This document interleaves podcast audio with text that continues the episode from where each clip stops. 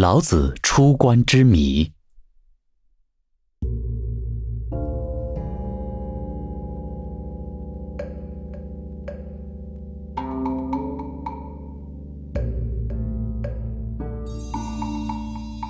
老子，约公元前五百八十年至五百年，姓李名耳，字伯阳，又称老聃。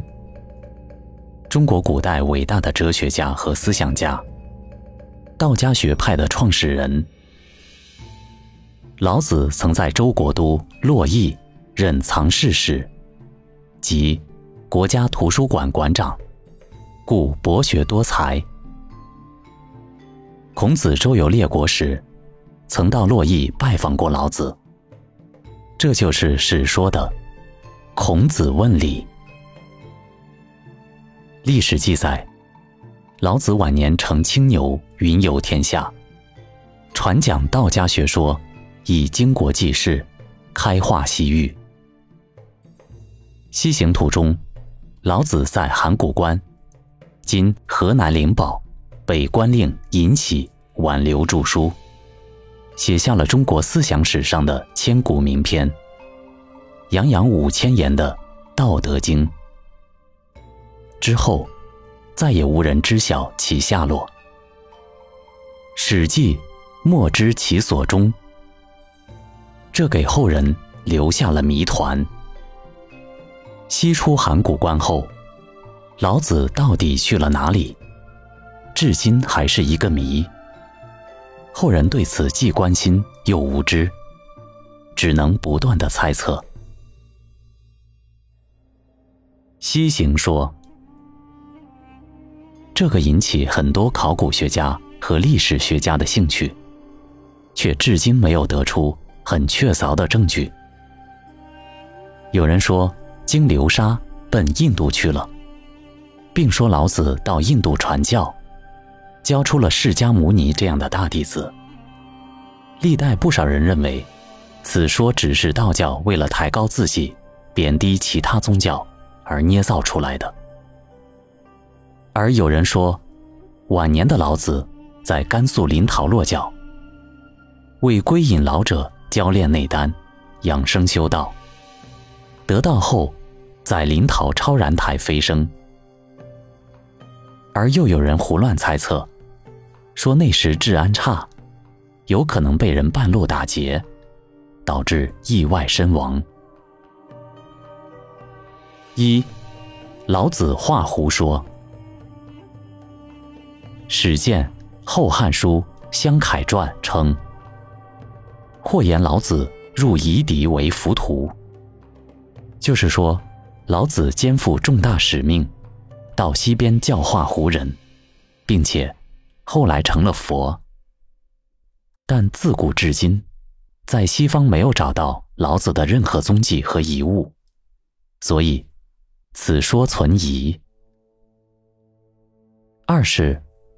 甘肃河西说，班固在其《汉书艺文志》中指出，老子入关西去，尹喜去力而从之，且拒之由流沙之西。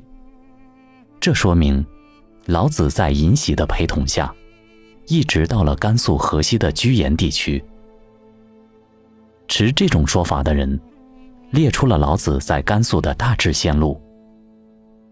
出函谷关，过大散关，由今陕西宝鸡市西南入甘肃，经由天水、陇西、临洮、兰州、酒泉等地，又回到陇西邑，落户临洮，最终在临洮东山去世。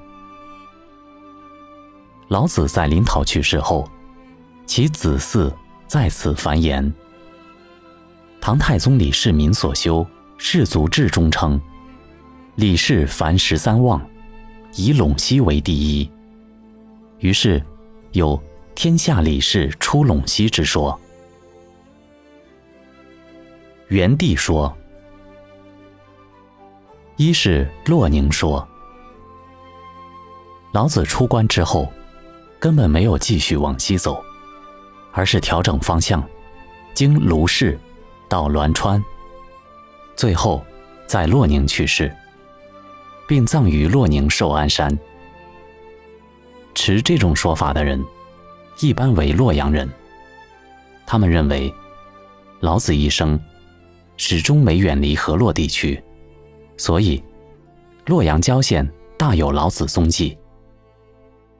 他们推断老子西出函谷，不过为表明自己不投楚国，所以老子向西，意在入秦不入楚。但走着走着，忽然想起西边是周的根据地，故而半途折返。回到栾川，青山绿水，正好隐居。理由是，洛宁县城东五公里寿安山南麓有祖师庙，其实就是老子庙。依据其一是《古竹书·老子藏其造》中记载，老子葬寿安山，其周所四龙围绕。如今，祖师庙周围。果然有四条深谷，宛若四条游龙。其二是北宋林灵素《水镜相术论前言》中记载：老君者李耳，卒葬于永宁之寿安山。二是栾川说，老子出关是虚晃一枪，出关后马上掉头，沿国国古道，从灵宝。卢氏辗转至栾川隐居，故有老君山。